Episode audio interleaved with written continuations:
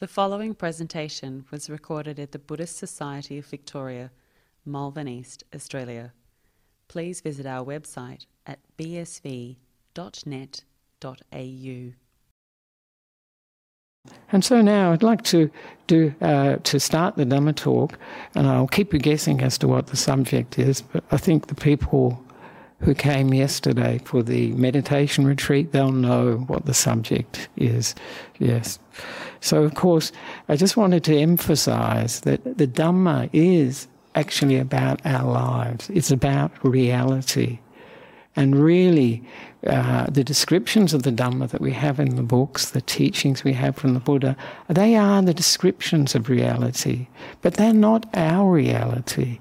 We have to uh, as it were, take those teachings and see, uh, investigate them, and see them in our own lives. That's where the Dhamma is really to be found.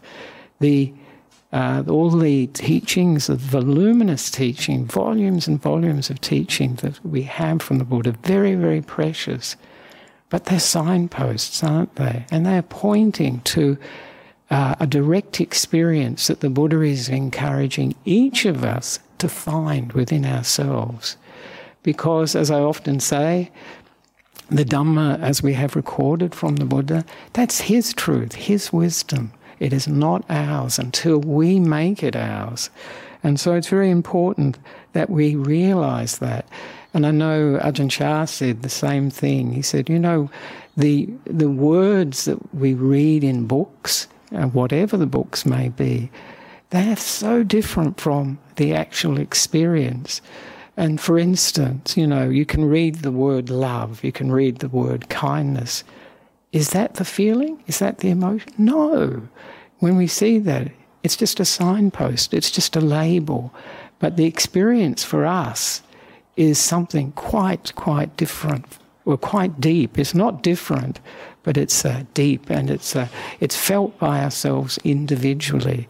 And as you heard when we chanted the Dhamma, the Dhamma is to be realized by the wise, and we all have wisdom. We all have wisdom uh, uh, to be known individually by the wise. So this is something where we actually find uh, we really understand the Buddha's teaching. And as I mentioned, this Dhamma discussion is very good for actually taking it deeper for us because it's got to be relevant to us, doesn't it? It has to speak to us. If it doesn't, well, it's very nice and uh, it may give us a sense of security, familiarity, particularly for traditional Buddhists, isn't it? But it won't go deep and it won't change our lives. It won't change the way we see the world. And that's the important thing for us. And so the teaching that I'm going to focus on today is going to be the Four Noble Truths. I, th- I think I'm going to be very lucky to get past the first Noble Truth, but we'll see. Because the Four Noble Truths are the heart of the Buddha's teaching. They really contain the whole of the Buddha's teaching. And there's um, many, um, there's a few different books, but one book, Word of the Buddha, you've probably heard of it by Venerable Nyanatiloka. He did it originally. He's used the Four Noble Truths, and then he's fitted in all the teachings that relate to each of those Noble Truths into the uh, uh, into that book. He's done in a very abbreviated form, otherwise it'd be a huge book, very abbreviated. But it gives you the, the whole understanding that all the Buddha's teaching encompassed in this one initial teaching that he gave to the world. It's amazing, how incredible that a, that a, you know you give your first teaching and it really is the uh, uh, contains all the all the teachings that you'll give through the whole of your life. And it's very interesting that the Buddha, one time he was saying, I think he was in the Simsapa forest in Kosambi, somewhere like that, and he picked up some leaves and uh, from the forest floor, from these um, uh, these trees, and he said, you know, uh, to the monks, you know, what's more new, what's uh, bigger, the number of leaves in my hand or the leaves in the trees above us? And they said, Bhante, Bhante, there's lots more leaves up there than in your hands. And he, the Buddha said, and this is the amazing thing, he said, these leaves are, are what I teach you. The leaves in the trees are what I know. And why do I teach you just this handful of leaves? Because this is useful.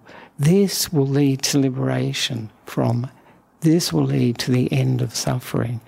The leaves in the forest that he knew, or the other, the other things he knew from his direct experience, not useful for liberation. So he didn't, he didn't go into those too often we're very interested in the leaves in the forest above. that's, that's, uh, but these leaves, the Four Noble Truths particularly, are the ones that will be useful for us. And it's why he, he, often, he often said, you know, in the time of the Buddha, there were lots of speculative ideas about is the world infinite, is it eternal or, or not eternal, and all these sort of things. And for the Buddha, it's by the by, it doesn't matter because for each and every one of us, the world that we experience is this body and mind. It's not, not a world out there. It's not the world of science, you could say, because science is uh, usually interested in an objective reality, something separate from the individual. But honestly, can we know anything of the world except from what we experience ourselves through seeing, hearing, smelling, tasting, touching, and thinking? That is the world that we know. So this is very important that the focus of the Dhamma is on our individual experience, our, uh, our individual experience of life, of reality. And of course, where we have problems with life, it, may, it usually means, doesn't it, we are out of tune, out of sync with reality. It's not the way we want it to be. It's not, uh, not as we would wish it to be. And of course, these Four Noble Truths are really spelling out the nature of reality. And often, often people are searching for the meaning of life, aren't they? We all are, really. And these Four Noble Truths are really the meaning of life. So, and uh, I'd just like to emphasize too, sometimes when uh, people are giving introductions to Buddhism, they often say, well, these are the basic teachings, you know, the Four Noble. They're not basic. They're not basic at all. Uh, the title for this talk is If You Want to Become, become Enlightened, This is the Way. The Four Noble Truths. This is the way. The bigger question, of course, for each of us, and it's a good question to ask do we want to become enlightened? It's a challenging question. I think for most people, I know in Sri Lanka, for instance, we we have the death notices. You know, little they print these little notices when someone dies, and it's put on trees and on lampposts around the village or the area that person's lived in, and it always says at the bottom, "Niwan Sua Labeve Weva," which means "May you attain" or "May you gain, uh, receive uh, Nibbana." And I know, and I'm sure most of the people who know that person who passed away think, no, they don't really want to experience Nibbana. Not now.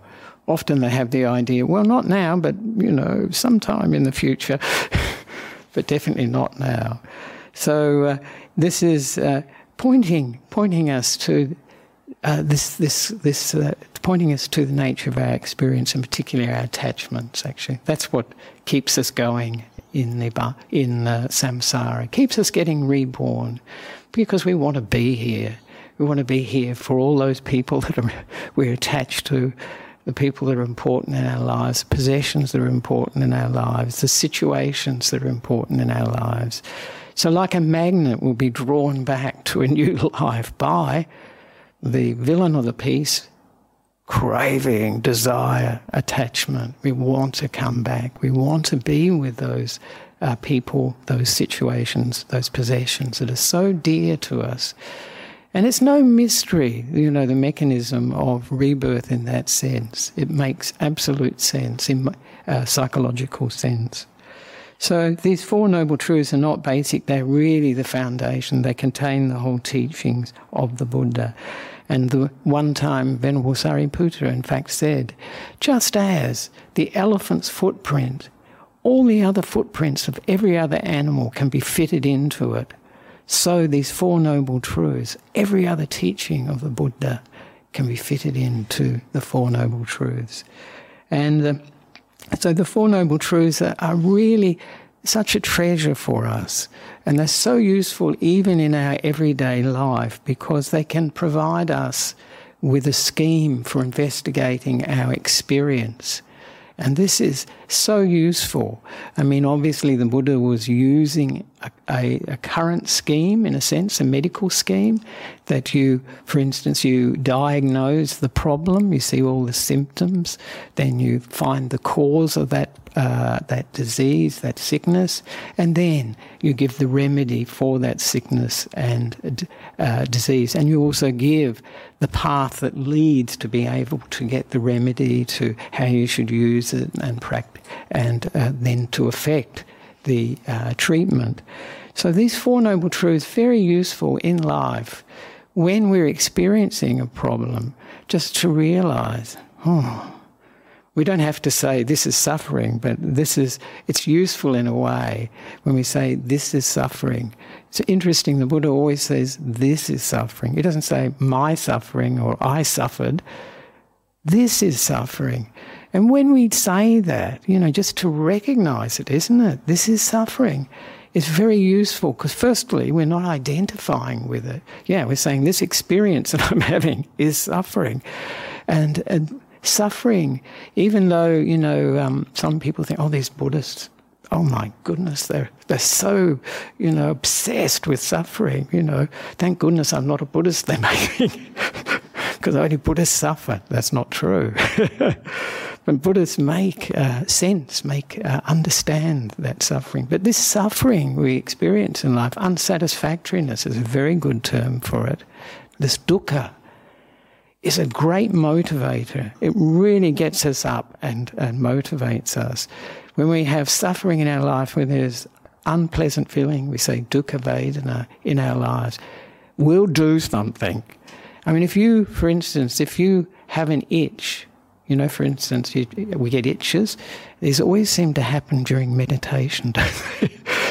and the idea in meditation is not to scratch the itch, but you just try not scratching an itch. You just, if you try, if we try not to address some feeling of uh, unpleasant feeling in the body or even in the mind, it's very hard not to automatically react to do something. And of course, uh, for instance, with uh, some itches, the more you scratch, the itchier it gets. and there's a bit of a story later if we get to it about that. So, this is the important thing that it motivates us. We can't just ignore it. Um, ideally, you know, for a meditator, just to see it is very useful. Uh, to see it clearly, not with a lot of aversion, to try and understand our situation. And having seen that there is this suffering, there is this unsatisfactoriness, then of course, naturally, we'll ask, well, what's causing it? What's what are the causes and conditions that are are um, bringing up this experience for me? Uh, this is this is very very useful, and of course we'll look into that uh, that cause the cause because once we find the cause, then of course we will have an understanding of where the remedy lies, what we what we need to do to remedy that sickness. And of course, then we'll also have an idea of the path, how we should proceed with this treatment for this sickness. And of course, all of us, often the Buddha is compared to a doctor, isn't he? A physician. And of course, he's not healing the body, he's not concerned so much with the body as with the mind. And of course, this is where uh, most of our suffering lies. Not all our suffering is in the mind, but it's probably, I don't know, we'd say 10% physical, 90% mind, something. But uh, certainly, what we make of, say, even physical pain can make it really unbearable. And, you know, I often have a lot of compassion, a lot of feeling for those people who have chronic pain. You know, chronic pain, it just doesn't go away. So you have to live with that. You have to come to terms with that. And that is not, not easy at all. because um, Ayya Khema, she was she used it. She she used to say that our best, our very best teacher, who's our very best teacher?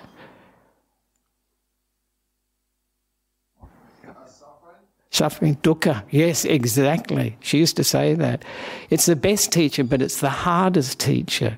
She used, she used to say, you know, you go on a retreat and, you know, having a difficult time, there's aches and pains in the body and, and whatever, and you, you think, oh, and you go to the, uh, the teacher of that retreat and you say, oh, look, I just can't manage. I've got to go home. I've got terrible headaches. I've got this, you know. Um, so, and it, and usually the teacher will say to you, yeah, that's okay, no problem. You can go home. You know, you, you know. Sometimes they use delaying tactics. Well, you know, why not wait until after lunch? you know, because things do change. Our minds change, and we might have a meditation and it changes everything. But just having that uh, open door, as it were, can actually relax the mind. It may change the situation. But Ayya Khema said, You say that to Dukkha. Lord, I want to go home. I just, I just got this terrible headache and I've got problems at the back. It's killing me. And, and she says, And Dukkha won't listen. The Dukkha won't say, Go home. Dukkha may say, Go home. But I'm coming too. and that's, and that's the that's one of the uh, one of the things we see with this uh, suffering, this unsatisfactoriness in life. You know, so often people say, oh, "Wow, I I don't have much suffering in my life. Thank you very much." Uh, as I say, these Buddhists, yeah, they have a lot of it. the reason we don't often see suffering, the unsatisfactoriness of life, is we move away from it as quickly as possible. We distract ourselves you know, um, often we have this ter- this term, isn't it, when we go on holiday, say we're getting away from it all, and that's what we're trying to do. What are we getting away from it all? The dukkha, and of course. Uh, Ayya Khema also said, "Yeah, you can travel, you can, you know, uh, and uh, get away from it all, but dukkha will come with you in the suitcase too, in some form or other." I do think, though, you know, having a break, changing the uh, situation we're in is very helpful, nevertheless. And it may actually improve our ability to deal with difficult situations back at home where we live. So a change can be very useful. So these Four Noble Truths, seeing uh, the, uh, the uh, situation we have, the difficulties we have, this is uh, suffering, this is unsatisfactory, looking for the cause of that situation and then finding the remedy. It's very interesting with these Four Noble Truths. Um, the question arises, I would say, that if you see one noble truth, will you see all the others? If you see dukkha, do you get all the others, as it were, as a free gift? And one of the monks, Venerable, uh, what's his name? Gavan, Gavampati, he said he heard from the Buddha anyone that sees dukkha fully understands dukkha. They see the second noble truth, craving, the third noble truth, the cessation of craving, cessation of suffering, and they see the path to the cessation, to the ending of all dukkha. So it's very good if we really see any of these noble truths really to the core, then we will see all the other noble truths. So this is my out for if we don't get very far. but we'll see. So, and uh, I think uh, um, a very good experiment, really, and I think to make it a bit more experiential, I think it's worth doing actually, because sometimes we don't see dukkha, as I mentioned, because we move away from it. But if we sit in meditation, for instance, if we sit in meditation, be, we become much more aware of the restlessness in the body, the pains and aches and uh, uncomfortableness. We will be much, much more aware of the restlessness in the mind. So it is meditation actually teaches us uh, quite a bit about the nature of dukkha. And I was going to suggest here this for we can do it actually just for a moment, just to close our eyes and just experience, just sitting here in this moment.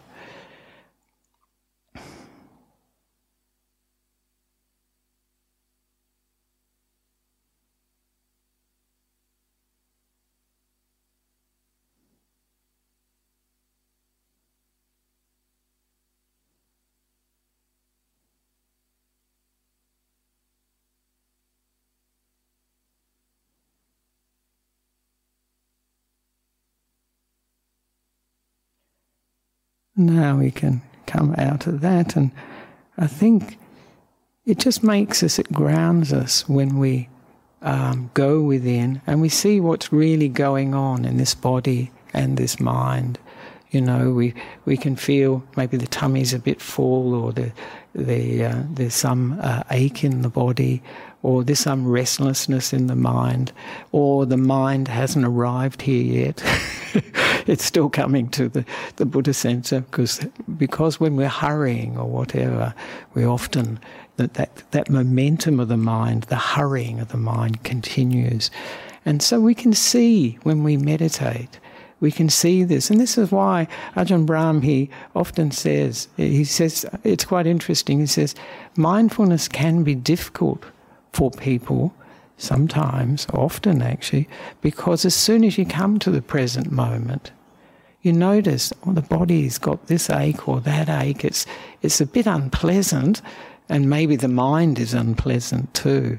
Because, for instance, when we meditate, we're actually just stopping, aren't we? We're stopping here in the present moment. And that is going against the, the momentum of the mind, as I mentioned before. The mind's really moving along, and then you want to sit in the present moment, you know, you think, wow. So it can feel unpleasant to begin with. And this is where it's pointing to the nature of dukkha. We bear with it, we bear with it, and we're kind, we use kindness with it. Uh, we don't uh, um, we don't hurt the body, don't hurt the force the body or force the mind. Just to be kind, bring up a positive emotion, to be here in the present moment, and to realize what a treasure it is to be here in the present moment. And I don't know if any of you got that feeling of, you know, the unsatisfactoriness of the experience of the body or the mind. But there was a wonderful experiment. Ajahn Brahmali told us about this. I couldn't believe it when I first heard it. I thought, is this possible? that in America, everything's possible in America. that, I can't remember the university. Is it South Carolina? One of the universities. They had this experiment where they invited students to come and they wanted them to uh, sit in a room and just sit there. There was nothing in the room for them. They weren't to have devices, you know, telephones or um, iPads, all these sorts of things with them. Just to sit there and uh, to, you know, to contemplate their thoughts, just to be there, just to be. Nothing. They didn't have to do anything. Only ten or fifteen minutes. But there was a, a buzzer on the on the wall and the, the buzzer, if you pressed it, it gave you an electric shock. Sounds great, doesn't it? and they asked all the participants, all the students that participated, would you pay not to be shocked? Because they all tried it and said, whoa, that's really unpleasant. And they all said, oh, yeah, for sure. Wouldn't, wouldn't like that. And then they, they had the experiment and they went in there, students went in there individually righto. Just talking about an experiment where, yes, the experiment where the um, they had a group of students, and they, the aim of this experiment was that they should sit in a room, and uh, they weren't to have any device, weren't to read, or weren't to, shouldn't go to sleep, and but if they wanted to, they could press the buzzer and get an electric shock and uh, and they didn't have to sit there for very long, ten or fifteen minutes. You only had to had a minute or so, but they only had they had ten or fifteen minutes, and uh, they found very remarkably at the end of the experiment that of the men, seventy five percent pressed the buzzer. Of the women, twenty five percent. Which, which I think shows shows something. So it shows that the, the probably the women were more sensible about it, but the uh, the men, you know, maybe more restless, more active or energetic or whatever. And now, you know, this is the, the, the big thing for all of us these days. One of the biggest sufferings for people is boredom. Don't do anything not to be bored, which is not, not always a good thing.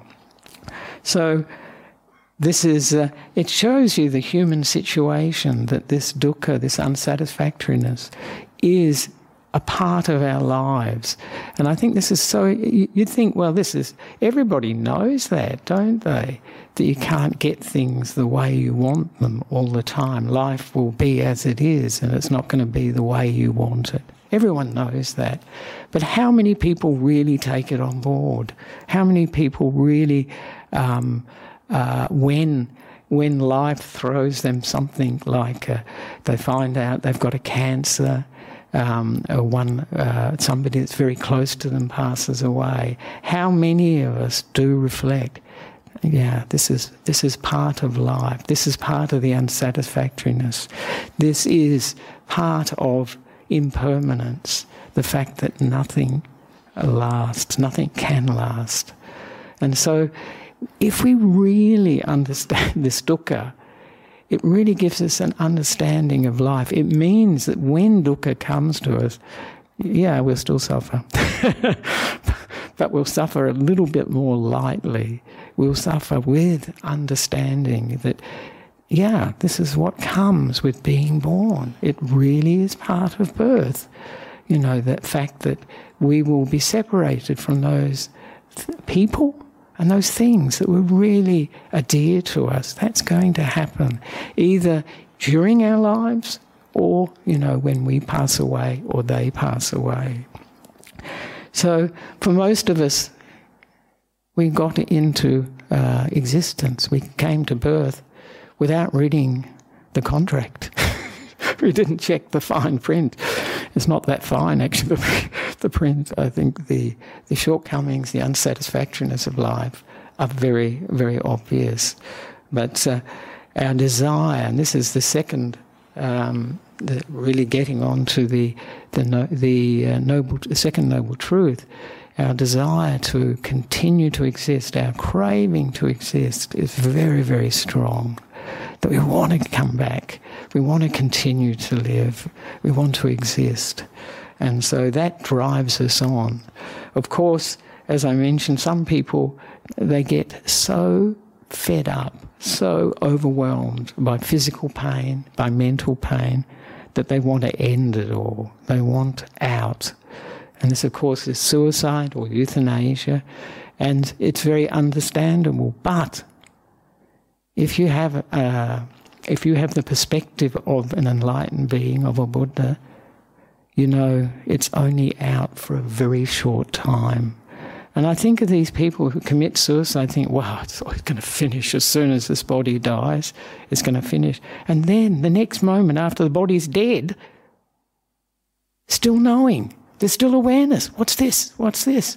It must be so confronting. And it, I don't know whether that they would find it totally crushingly distressing or whether they would, um, re- would feel uh, happiness at that.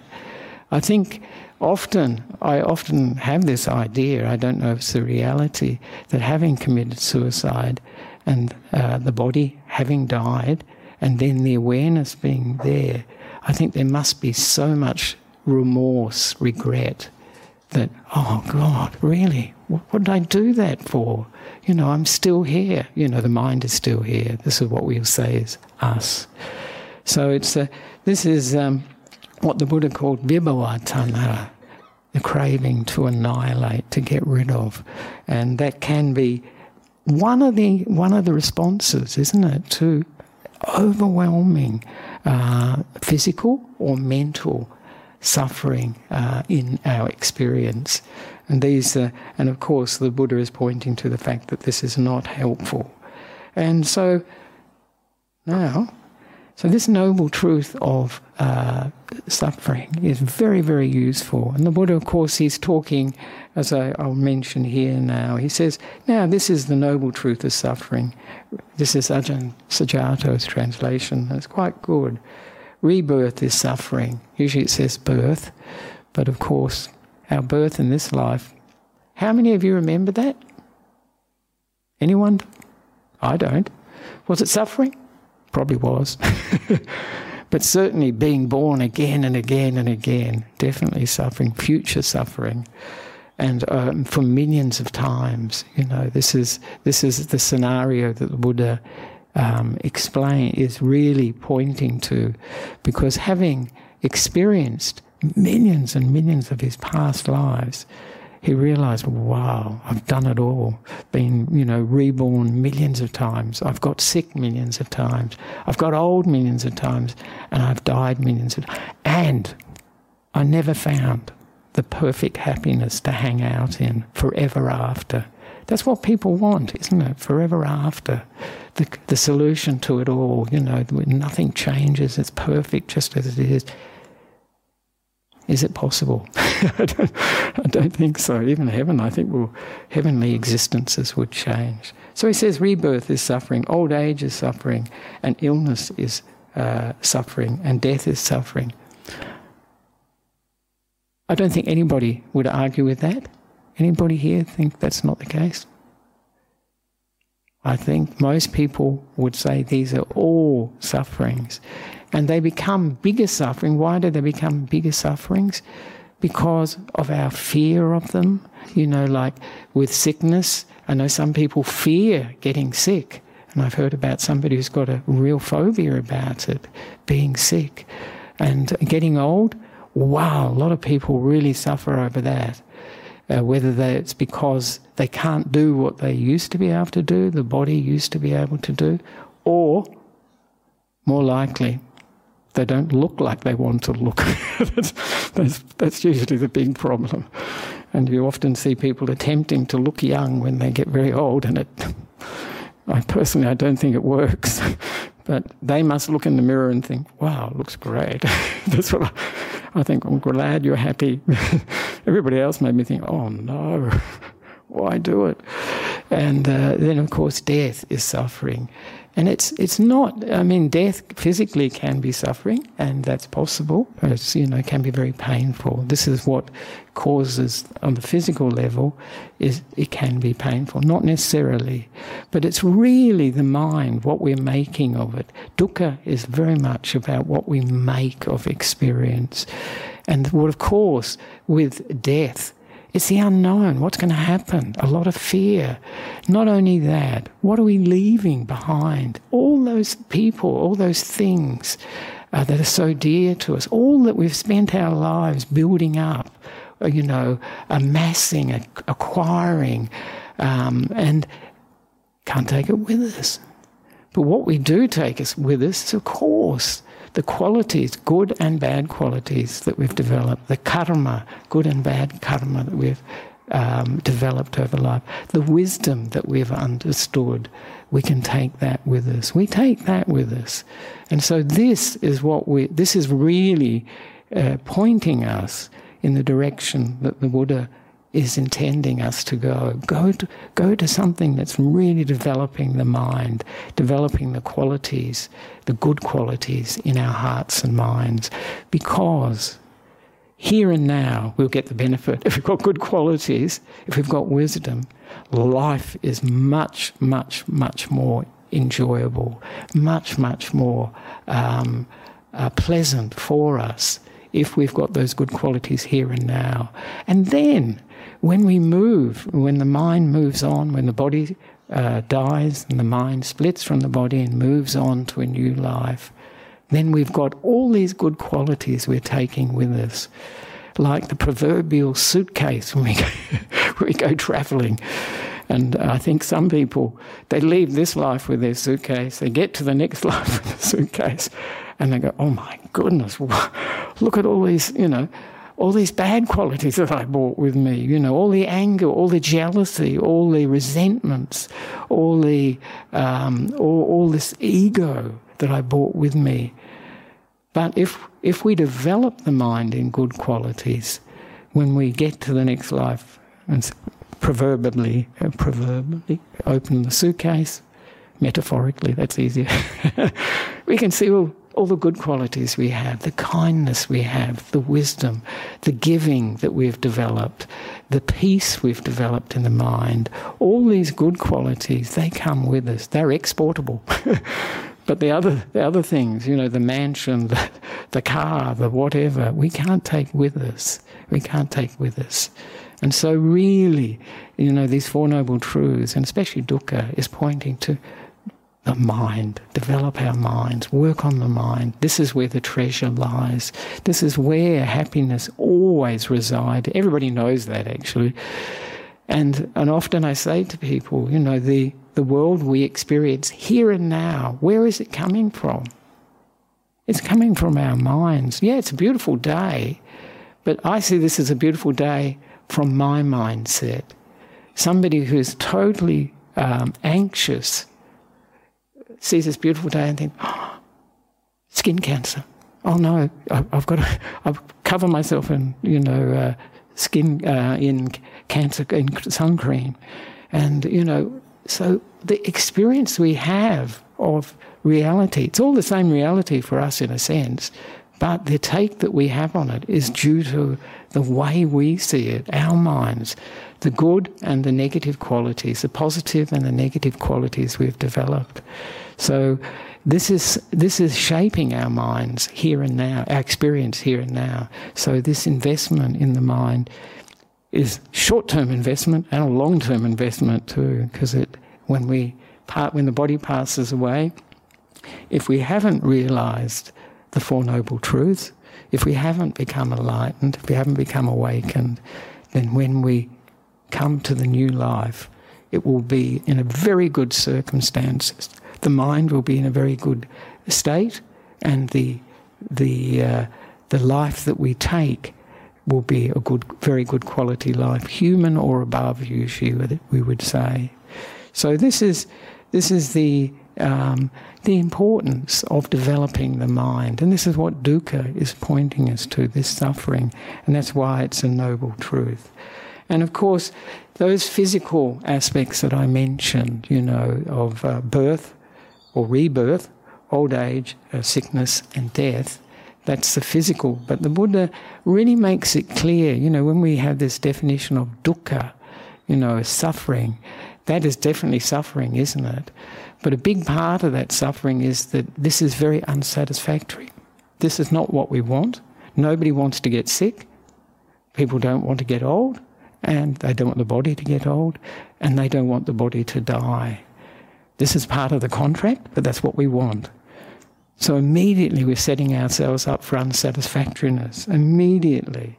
And of course, the Buddha goes on to spell it out more clearly when he says association with the disliked is suffering, separation from the liked is suffering, not getting what you wish is wish for is suffering. In brief, the five grasping aggregates, the personality factors, the factors of body and mind, uh, are suffering. So he's pointing to this unsatisfactory nature of things that we will have to have to be associated with situations, with people uh, that we don't like. We will experience sickness from time to time. Uh, we will experience, if we live long enough, old age and death is not an, uh, not not something that we can avoid actually, but we can come to it wisely, deal with it wisely, understand it wisely. So very important to see that sort of unsatisfactory nature too in in this noble truth of dukkha, that it is in essence, you know, really, dukkha is any experience of body and mind that has this dukkha vedana, this unpleasant feeling with it, whether it be mildly unpleasant or extremely unpleasant, whether it be, you know, uh, the unpleasantness of somebody saying something hurtful, or the unpleasantness of a headache, or whether it's the unpleasantness of somebody dying in your life, that's more, that's extreme unpleasantness, or going through so chemotherapy. This is this is my my image of about the worst type of uh, suffering you can imagine. I'm sure there are many uh, uh, extreme types of suffering. So dukkha is a whole range of unpleasant feeling. The interesting thing is, how would an enlightened person deal with this unpleasant feeling, dukkha vedana? Would they try to try to run away from it? Will they try to blame somebody or would they blame themselves? Or how would an enlightened being um, deal with that? Would they just not react? Do people think they'd not react?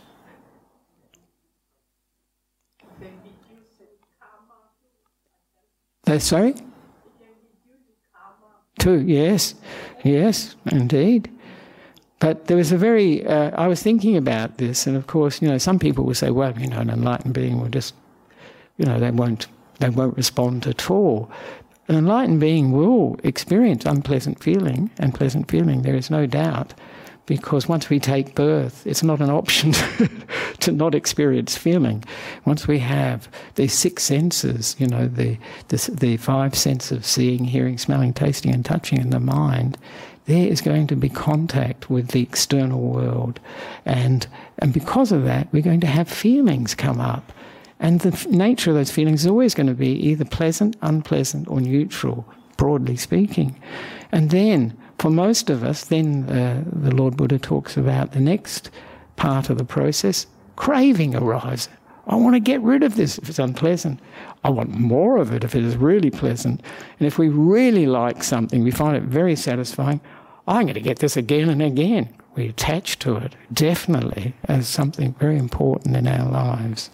So, this is this is seeing the process that's driving uh, the driving this dukkha. But as I say, it's this feeling. But for an enlightened being, and I, th- I reflected on it, and I thought there's this wonderful uh, story of when the uh, uh the Buddha uh, met the yakkha. This is like a, a spirit. Uh, usually quite nasty spirits, actually. Suciloma, and he he he went he went to probably who was going to stay in this cave, and this cave belonged to um, uh, this uh, Suchi Loma, and the, the Buddha was uh, sitting in this cave, and then the Suciloma thought, "I'll test out if he's really enlightened." And Suciloma had all these spikes. This was the form of that being's body, lots of spikes. And he'd move closer and closer to the Buddha. And he said, if he's not enlightened, he'll move away. And got cl- close to him, and, and, the Buddha, and then the Buddha moved away from that painful feeling of these spikes contacting the body. And so Suciloma said, Wow, there we are. It's proof that you're not enlightened. But the Buddha, I think he mentioned then, this is the nature of all beings that we will move away from unpleasant feeling if possible. But as a result of unpleasant feeling, for a Buddha, for an enlightened being, negative states of mind won't come up. There won't be the anger, there won't be resentment, there won't be all this baggage of the uh, and the negative emotions that we carry with us. It will just be an event. This is unpleasant move. And the, it won't, he won't be thinking, this Suciloma is, what an evil yakkha he is, you know, may he be cursed, all that stuff. No. So this is how an enlightened being would deal uh, with, I think anyway, with dukkha.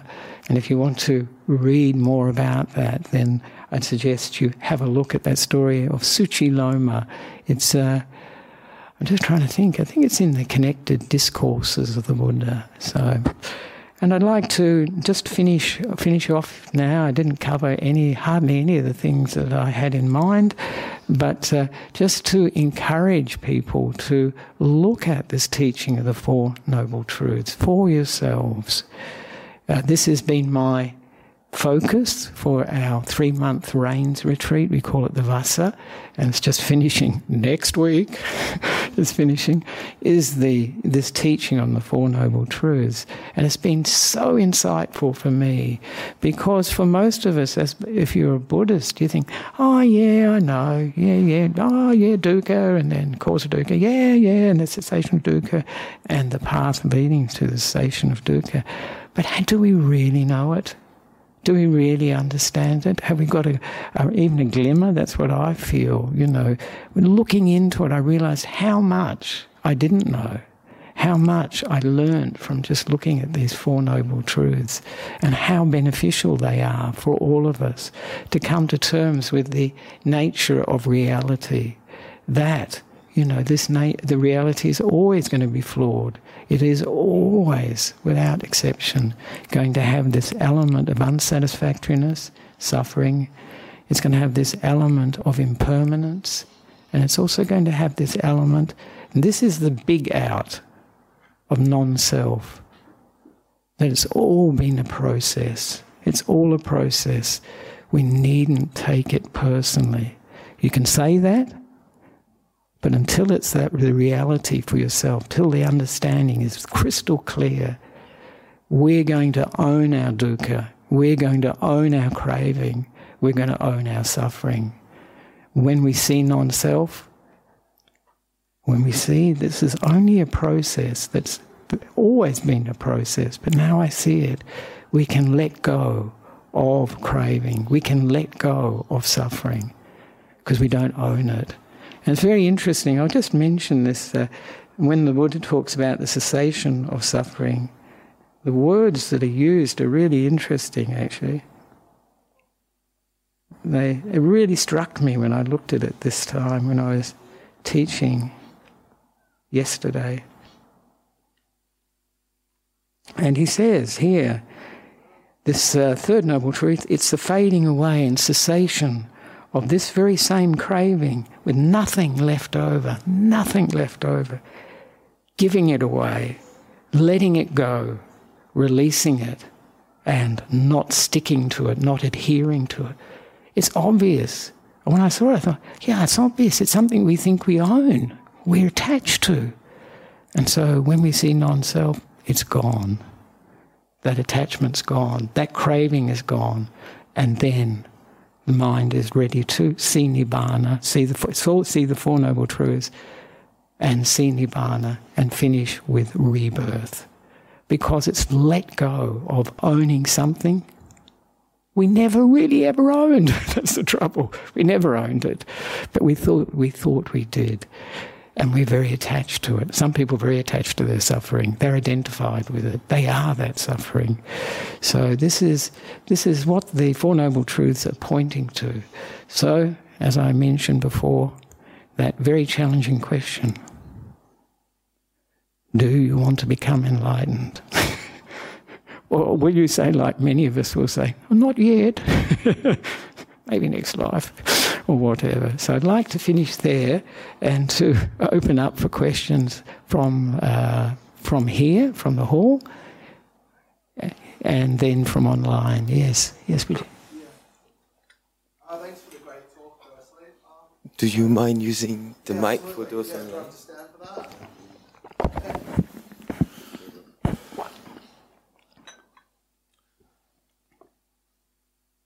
Yeah, yeah. Good, good. Um, um,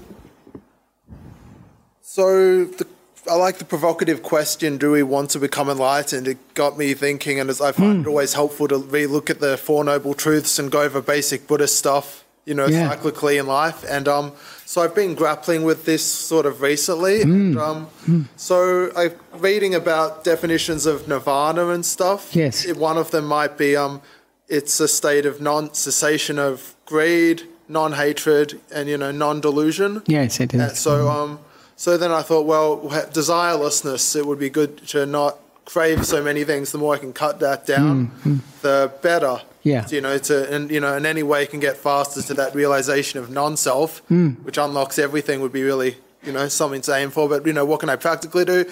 Try minimize my desires. But I've been finding it a little bit hard in that you know, getting small things and buying stuff can feel pleasurable, like retail yeah. therapy. Retail little things, and, you know, it's like giving yourself a little gift or yeah, some sand right. to play with, some toy to fidget with, some, yeah, you know, even at this true. age and stuff. So, um, yeah, I, what I guess what I'm trying to ask is, um, for lay people and stuff, mm, mm-hmm. is uh, there's, I guess, um, I'm gonna yeah. sort of say a little bit more, but yeah. you know, in interrupt any time. Um, uh, so like there's different stages of enlightenment. I understand like the four stages. Yes, right. And, um, right. They're probably going to lead to a good rebirth in the end. Yes. Yeah, and even and so. Um, or no rebirth yeah, at the end. Uh, and yeah, so Uh, to get so if we're, someone does want to become enlightened, Yeah.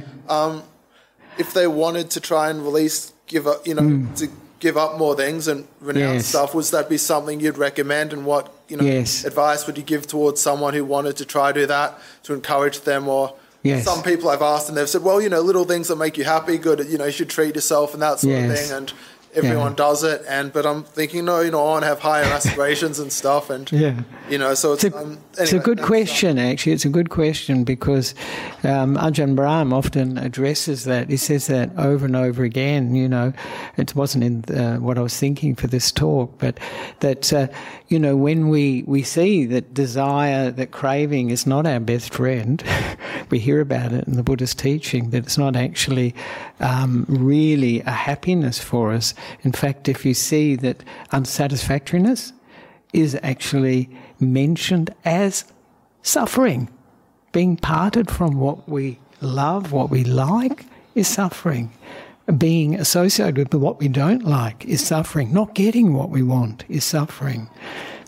so you see immediately that desire, craving, is actually a form of suffering too. Most of us don't see it like that.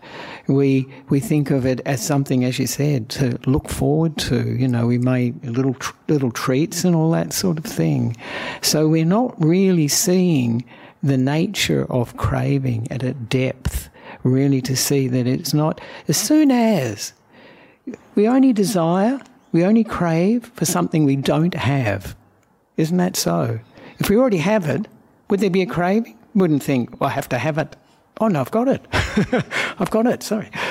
But, uh, you know, so this sense of craving, desiring, is immediately taking us to the fact, making us, uh, the mind, a little bit agitated. I don't have this. I want it. And of course, the, the idea, I want it or I'll get it, is pleasurable. But then, with that idea comes the idea, oh, maybe I can't afford it. Oh, I can't get the model I want, you know, and all these other things. So the mind is, is starting to get more and more restless. Craving is prompting us. We think this craving is us, don't we?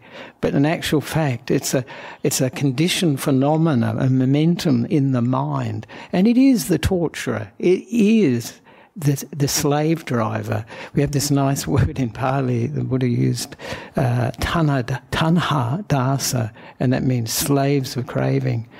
And we all are. We all are if we're not enlightened. We haven't seen that this craving, these desires we have are so conditioned. Conditioned by, we think it's ours, our craving. It's me. I'm craving. I identify with craving. But in actual fact, it's a state of mind that has been conditioned by other people, uh, our peers, our friends, and so on, saying, oh, this is great. This new model is really good. The old model, wow, you know. And, uh, and also, you know, the uncomfortableness in our, if we have unpleasant feeling in the mind or the body, then this craving is prompted. It's a, uh, a condition for it. Whenever we have an, um, we're suffering or in difficulty, you'll notice the mind immediately, even if it can't get away from it, it will try to get something pleasurable to oppose it. So this is seeing the nature of craving is really non-self. But what your question is very good question, and many Buddhists, including Ajahn Brahm, he relates how you know he could see and he had a practice of no desire. He used a mantra of no desire for in his practice uh, for some time. When he was a monk actually i think he was a monk at that stage. And he realized yeah he'd give up something but then he'd pick up something else. He'd feel good about giving up something and then he'd pick up something else. And he realized that it was just like a substitution game, really. You know, you give up one thing and you take up another. And then he came to the, the, the rather shocking um, uh, uh, simile idea that how do you stop something, uh, stop from picking up something? You cut off the hand. Wow. then the hand can't pick, up, pick up both hands actually. You'd have to do both hands. So it can't pick up. And what is this hand or this arm that picks things up? It's this sense of self it, and this conditioned feeling, this conditioned emotion, the craving that we identify with. If we were to cut off, if we were to undermine, which the third noble truth is really about, abandoning this sense of I, me, I'm this craving, it has no how, it, it cannot survive. It won't pick up anything ever again because we understand that, yeah, this is non self. This is not me. This craving that I identify with is not me. So, this, this understanding is very, very helpful. But also, um, in, in terms of the practicing the path, and I, I see where you're coming from, is to keep in mind that this path, the second factor of the Noble, uh, Noble Eightfold Path, is how we practice. And the first thing is to remember our spiritual practice is not about getting and gaining.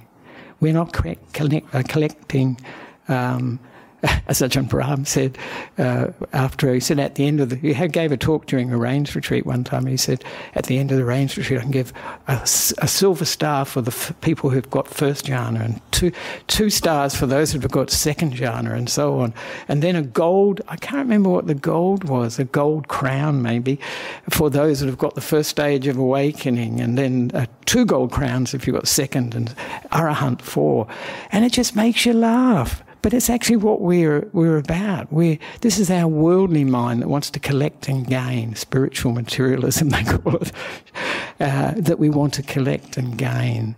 And so, this mind state of gaining and getting, looking for our happiness outside, is one of the ways the Buddha recommends not practicing. Of course, it may come a renunciation looking for happiness not from the from out there in our in the senses in the sense world of seeing sight smells tastes and touches looking for happiness in here which is practicing um, working with the mind and the second thing very important and i think you touched on it too is to have um, a kind mind, a mind of non ill will, than when we practice. So we're not, um, uh, we are not developing, we're not practicing or uh, repeating, getting angry with situations and with ourselves.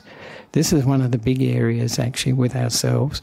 And we have kindness towards ourselves and patience. we don't expect miracles.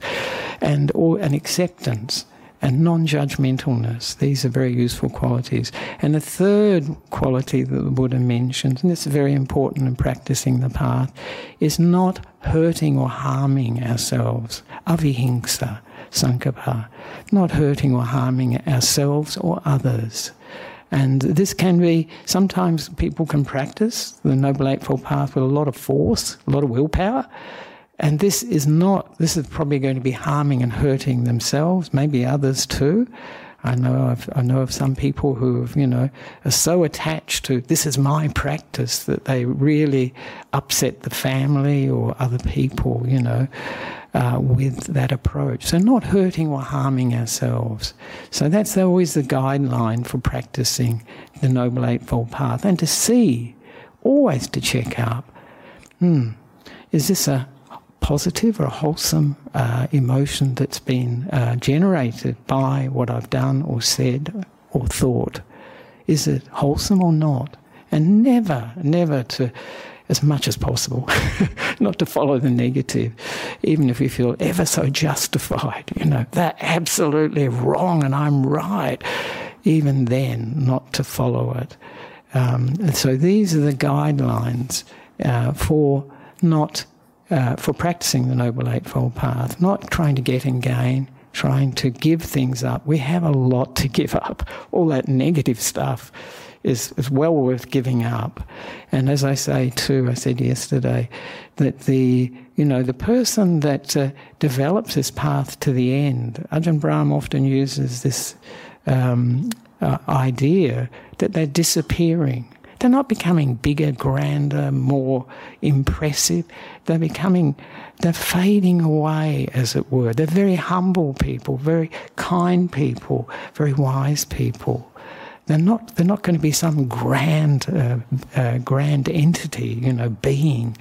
So this is, this is the nature of the way we practice the path, not to get and gain, to let go of all the, all the rubbish. We have enough of it from lifetimes.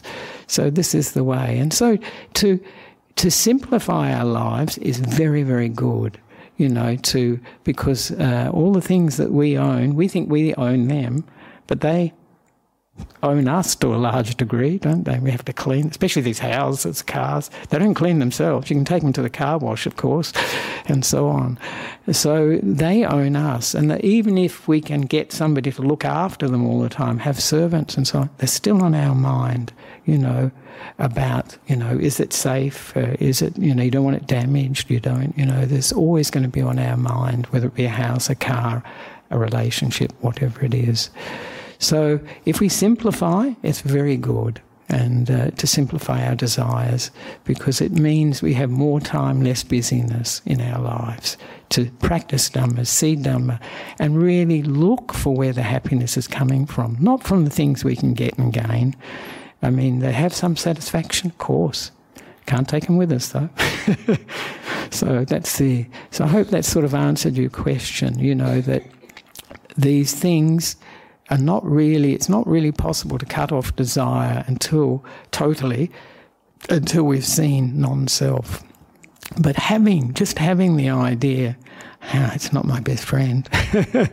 and even though I think of this as retail therapy, you know, and I think many people do, everybody does actually, I think pretty much, um, you realize the shortcomings of it. You know, whenever we get something new, we hardly ever re- reflect on a anicca.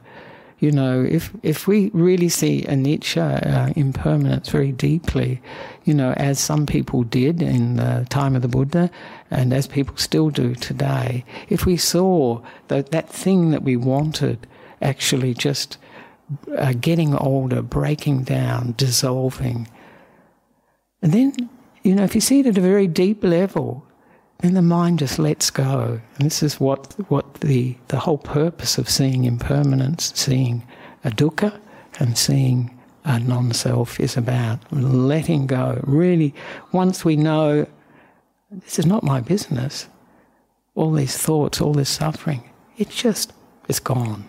It's gone. It's like when we hear, we're on the train and we hear somebody on the phone, as you do, and you hear them go on about terrible things in their lives, and you think, wow, you may have compassion for them, but you don't think, it's my suffering. You don't take it on necessarily personally. And it's the same for us. When non self is seen, think, yeah, it's, this is suffering. That's all it is. This is suffering. It's not my suffering anymore. It's like that person on the train. And what happens when you see that you hear somebody on the train that's going through a very hard time? Compassion. You just feel for them, and you know, you know, you've had the same experiences. You've been there, done that too, and so you have compassion. Someone with a lot of wisdom has a lot of compassion. Someone with enormous wisdom, like the Buddha, enormous compassion to to because he knows the situation we're in and he's helping us out of us. But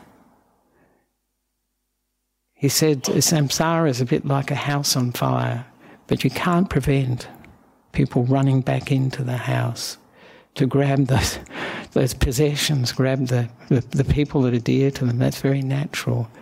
But that's what we're doing when we're reborn. We're running back into the burning house. And that's, and that's, uh, that's what a, a Buddha points to us. He's trying to help us. But we will, at least as Buddhists, we have the information and we'll work. it's in our minds, so it affects the way we see the world and hopefully reduces our suffering brings us more into tune with reality and gives meaning to uh, the difficulties we experience in life. One very famous psychologist, um, Viktor Frankl, yes, Viktor Frankl said that suffering without meaning equals despair. And that's what we see in this world. It's, that's why Buddhism is such a wonderful gift to the world, the Buddha's teaching, such a gift, because so many people just don't understand why is there so suffering in my mind, say in my body, what's this about? Why me? You know? And of course, this is giving meaning. This is the, actually the meaning of life, what the Buddha is giving us.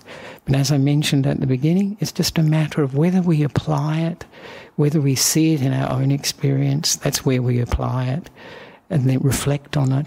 That's where we can get the freedom. That's where we can see impermanence, dukkha, a, a non, a non, and non self in our lives, in our experience.